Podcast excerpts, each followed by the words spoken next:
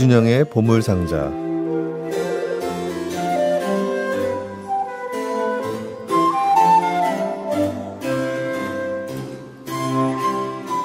매주 수요일 이 부는 보물과도 같은 클래식 음악을 다양한 주제로 만나보는 시간이죠. 아, 음악 칼럼니스트 이준영 씨 모셨습니다. 어서 오세요. 안녕하십니까. 네. 자, 오늘은 어떤 이야기 나눠볼까요? 아, 예, 오늘은 지난주에 이어서 아, 프란츠 슈베르트의 마지막 해 천팔백이십팔 년의 하반기를 아, 다뤄보고자 합니다. 네. 어떤 음악들 있을까요? 네. 이제 슈베르트가 천팔백이십팔 년에 세상을 떠나는데, 이제 연말에 네. 세상을 떠나서 하반기에는 정말 믿을 수 없을 정도로 이제 건강이 악화되는 가운데서도 명곡이 나옵니다. 그 가운데 먼저 처음 소개해드릴 곡은 칠월에서 이제 유월에서 칠월에 완성한 미사곡입니다. 네. 예, 미사곡 E 플랫 장조 도이치번호 구백오십 번인데요. 슈베르트의 그 만년 걸작 가운데서도 좀 신데렐라라고 꼽힐 정도로 네. 어, 이게 지명도, 인지도, 인기는 좀 낮지만 사실 참 명곡으로 꼽히죠. 네. 어, 슈베르트는 어린 시절부터 성가대 활동을 해서 그런지 교회 음악을 꽤 많이 썼는데, 예, 이 곡은 베토벤의 장엄미사의 영향을 좀 받았으면서도 대단히 개성적이고 또 그 내면의 불안함이 느껴져요. 그래서 맨 마지막이 도나 노비스 파쳬 하면서 평화를 주소서 하는 가사도 음악은 어딘가 좀 불안하고 네. 흔들리는 모습이 슈베르트의 불안정한 내면을 보여주기도 하면서 또 굉장히 장엄한 푸가나 아, 뭐 이렇게 서로 색다른 음악들이 절묘하게 어우러져 있는 그런 멋진 작품이죠. 네, 이 곡을 쓸 당시는 이미 그러면 슈베르트의 건강 상태는 매우 나빠지기 시작하던 그런 시기라고 할 수 있습니다. 네. 음악 먼저 한번 들어볼까요? 예, 오늘 슈베르트 미사 E 플랫 장조 가운데에서 가장 좀 제 개인적으로는 인상적인 음악인데, 이 상투스하고 베네딕투스, 그러니까 거룩하시도다 부부입니다.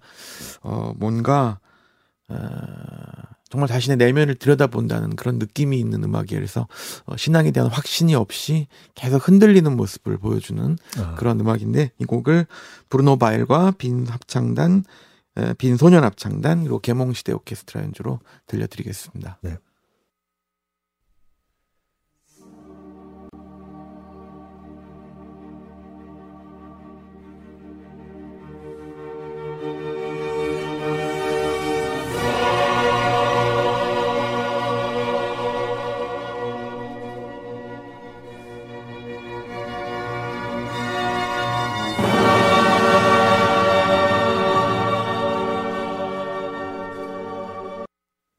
프란츠 슈베르트의 미사 E 플랫 장조 도이치번호 구백오십 중에서 거룩하시도다, 찬미 받으소서, 브루노 바일이 지휘하는 빈 합창단, 빈 소년 합창단 그리고 계몽시대 오케스트라의 연주로 들으셨습니다. 네, 저는 또 어, 개인적으로 슈베르트의 뭐 피아노 곡은 물론이고 가곡은 그래도 어, 자주 접하지만 네, 또 의외로 미사곡을 많이 접할 기회는 없었는데 네, 네, 오랜만에 그렇죠. 들어보니까 굉장히 장엄하고 강렬한 그런 느낌이네요. 네. 네. 또 곡 어, 전에 어, 이준영 선생님께서 설명해 주셨던 어, 슈베르트의 어떤 약간 삐딱 그런 듯한 네. 신앙 이런 어, 이야기 생각하면서 들으시면 어, 또 다른 느낌으로 많은 생각들 하셨을 것 같습니다. 네. 시대가 참 급격하게 변하던 때여서요. 네. 바로 뭐 한두 세대 전인 모차르트만 해도 정말 그 교회 안에서의 삶이랄까? 네. 살면서 뭐 편, 그 편지만 봐도 항상 축일부터 이야기하고 교회 전례력에 따라 사는 게 느껴지는데 네. 슈베르트는 이제 계몽주의 시대, 시민혁명의 시대를 맞으면서 완전히 기존의 교회에 대해서, 신앙에 대해서 정말 의문을 제기하고 때로는 회의하는 게 느껴지죠. 그렇죠. 그리고 네. 또 그게 어, 시대적으로도 어, 바로크에서 고전 낭만으로 오면서 네. 더 어, 그런 신본주의보다 더 인간의 감정을 중시하는 그런 것도 네, 바뀌어가는 그런 과정이기도 하겠죠. 네. 팔월 접어들어 슈베르트의 몸은 정말로 아파지기 시작합니다. 그러면서도 네. 작곡은 멈추지 않았는데 팔월에 슈베르트가 힘을 기울여서 쓴 곡은 가곡이었습니다. 네. 봄에 렐슈타프 노래에 손을 대기 시작했는데 팔월 접어들어서 이 노래를 완성하고 그리고 또 하이네의 시 여섯 편의 곡을 붙이죠. 그래서 일종의 작은 노래집이 완성되었는데 이 곡은 작곡가 슈베르트가 세상을 떠난 다음에 비로소 출판될 때 출판업자가 좀 약삭 빠르게 백조의 노래라는 이름을 붙여서 좀 더 잘 팔릴 예, 그렇죠. 네, 마지막 작품이라는 예. 뜻에서 어, 작품을 이제 출판하게 됩니다. 그래서 사실 어, 뭐 물방앗간 아가씨나 겨울나그네 빈터라이제만큼 이렇게 어떤 응징력은 없지만 네. 노래 하나 하나는 참 어, 좋은 곡들이죠. 네, 정말 그 건강이 그렇게 악화된 상태에서 몸이 그렇게 아픈데 마지막 사력을 다해서 쓴 네. 자신의 죽음을 어쩌면 예감하면서 쓴 그런 음악들이 어떨지 궁금합니다. 네. 네. 이 가운데 두 곡 들려드릴게요. 먼저 제일 유명한 세레나데 들려드리고 이어서 바닷가에서 어, 골라봤는데 이 곡은 참 좀 독특하죠.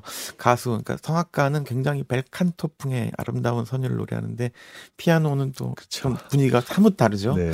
그래서 참 묘한 분위기를 만들어내는 작품인데 이 두 곡을 바리톤 마티아스 게르네와 크리스토프 에센바흐의 피아노 연주로 들려드리겠습니다. Leise flügel meine Liebe, ruft die Nacht zu dir.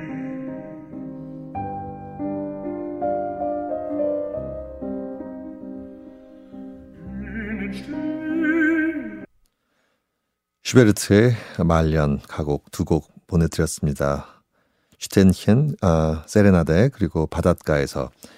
바리톤 마티아스 게르네 음성 그리고 크리스토프 에센바흐의 피아노 연주로 보내드렸습니다.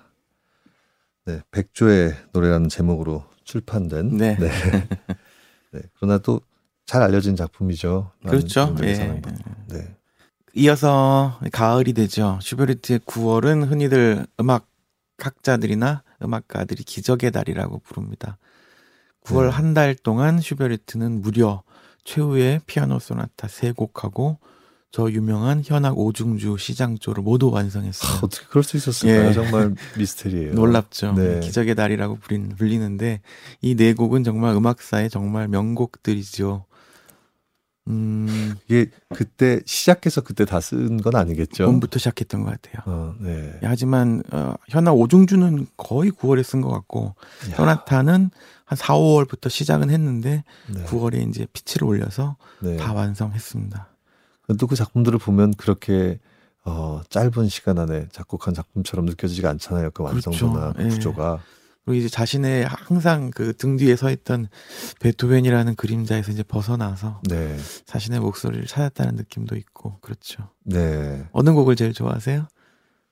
그 후기 소나타 중에서요. 네. 아, 그건 정말 고를 수가 없습니다. 네, 사람마다 다 다르죠. 네, 고를 수가 없는데 저는 사실 개인적으로 제일 마지막 구백육십 소나타 네. 보면 제일 마음이 많이 움직이는 것 같아요. 네. 네. 뭔가 굉장히 길고 장황한 것 같은데 네. 끊임없이. 네. 네, 맞습니다. 어떻게 보면은 정말 말씀하신 대로 네. 딱 어, 깔끔하게 기승전결 떨어지는 게 아니라 네. 길기도 길고 일단은 네, 그렇죠. 예, 그리고 얘가 계속 반복되는 것 같기도 하고 반복되다가 네. 또 새로운 얘가 나오기도 하다가 어떻게 보면 정말 장황하다고도 볼 수 있는데 근데 그 곡 연주하다 보면 어, 결국에 군더더기가 없게 느껴져요. 다 네. 필요한 네. 장황함이 다 필요한 장황으로 느껴져서 슈만이 말한 천상의 길이 네, 네. 맞습니다. 네, 그래서 이 곡들은 또 곡마다 조금씩 다 분위기가 다른데 네. 예, 그 첫 곡인 구백오십팔 같은 경우에는 조금 더 컴팩트하다는 느낌? 뭐 그런 느낌을 받습니다. 예, 이 곡은 또 녹음도 하셨는데 어느 악장을 들을까요? 어, 이 곡이 너무 다 내 악장이 좋아서 사실 네. 고르기가 힘들지만 그래도 제일 좀 음, 에너지가 넘치는 아, 마지막 악장 한번 마지막 악장이요? 예, 소나타 형식의 네. 예, 피아노 소나타 구백오십팔 번 가운데 마지막 악장을 김정원의 피아노 연주로 듣겠습니다.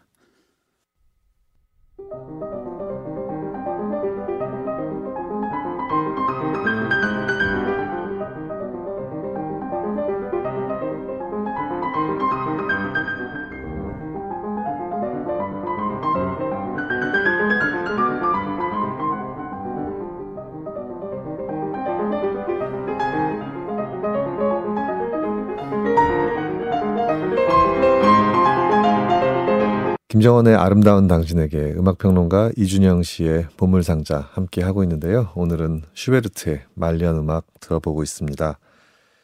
이 소나타 구백오십팔은 뭐 많은 분들이 같은 생각이실 것 같은데 그 베토벤의 오마주, 아주 노골적인 네. 오마주. 저 처음 칠 때도 일 악장 그 C 마이너 코드가 비창 소나타의 첫 코드와 같은 코드로 시작하고 네. 그리고 또 느린 악장 그 분위기도 비창 이 악장처럼 같은 A 플랫 메이저로 갔다가 네 맞습니다. 네. 마지막으로 들으신 요 사 악장도 다다다디다디다다 하는 음. 그 비창 삼 악장하고 상당히 흡사해요. 네. 네. 뭔가 베토벤처럼 좀 압축적이라는 느낌도 있고. 네. 베토벤의 조성이죠, 뭐 시단조. 네. 네. 그리고 그 사이에서 또 그 아, 베토벤이 즐겼었던 모티브 빠빠빠빰 뭐 운명 교향곡에도 나오고 베토벤의 네네. 열정 소나타에도 나오는 모티브를 또 살짝 살짝 섞어서 쓰기도 하고. 네, 네. 맞습니다. 존경심을 표한 그런 작품입니다. 그 달에는 C 장조 오중주도 완성했죠. 이 세 곡 네. 피아노 소나타와 이렇게 피가 통하는 형제라는 느낌인데 네. 예, 토마스 만이 죽을 때 듣고 싶어했다 싶다고 했던 음악이기도 하고 뭐 신뢰하기 최고봉이라고 저도 생각합니다. 대단한 한 달이었어요. 정말 네. 그야말로 기적의 달이었네요. 네. 네. 시월 접어들어서는 조금 몸이 호전됐는지 친구들하고 짧게 여행도 다녀오고 음. 하이든 묘소에 참배를 다녀왔죠. 아, 예. 그리고 시월에 어, 생애 마지막 완성작 두 편을 씁니다. 바로 유명한 가곡 바위의 목동하고 어, 타우벤 디 타우벤 포스트 네. 비둘기 편지 뭐 비둘기 전령 정도로 해석할 수 있는 곡인데 네. 생애 마지막 곡인데도 불구하고 어, 이 두 곡은 그래도 좀 편안하고 밝아서 어, 개인적으로는 참 뜻밖이기도 하지만 다행이다라는 생각도 듭니다. 네, 바위의 목동은 저는 어, 연주도 했었는데 이게 또 마지막 작품이라는 걸 모르고 연주했어요. 거의 마지막. 네, 예, 굉장히 두 곡 다 좀 단순한 것 같으면서도 가만히 듣고 또 악보를 보면 굉장히 복잡한 곡이더라고요. 네네. 이런 게 또 슈베르트 음악이 마지막에 올라선 경지가 아닐까 뭐 이런 생각도 해봤습니다. 그렇죠. 사실 피아노곡도 그런 느낌인데 비슷한. 네. 네. 네. 이 슈베르트가 생애 마지막으로 완성한 작품 디 타우벤 포스트 비둘기 전령을 들려드릴까 합니다. 이 곡을 끝내고 슈베르트는 십일월부터는 정말 아프기 시작해서 병석에 누웠고요. 결국 십일월 십구일에 세상을 떠났습니다. 아 정말 그야말로 세상을 떠나기 바로 직전 네. 한 달 전에 네. 쓴 마지막 작품이군요. 자 프란츠 슈베르트의 아, 디 타우벤 포스트 비둘기 전령 볼프강 홀츠마이어 바리톤 그리고 이모젠 쿠퍼의 피아노 연주로 보내드릴 텐데요. 아, 마지막 곡은 아, 광고 후에 보내드리고요. 음악 칼럼니스트 이준영 씨와는 여기서 인사 나누겠습니다. 네, 고맙습니다. 고맙습니다.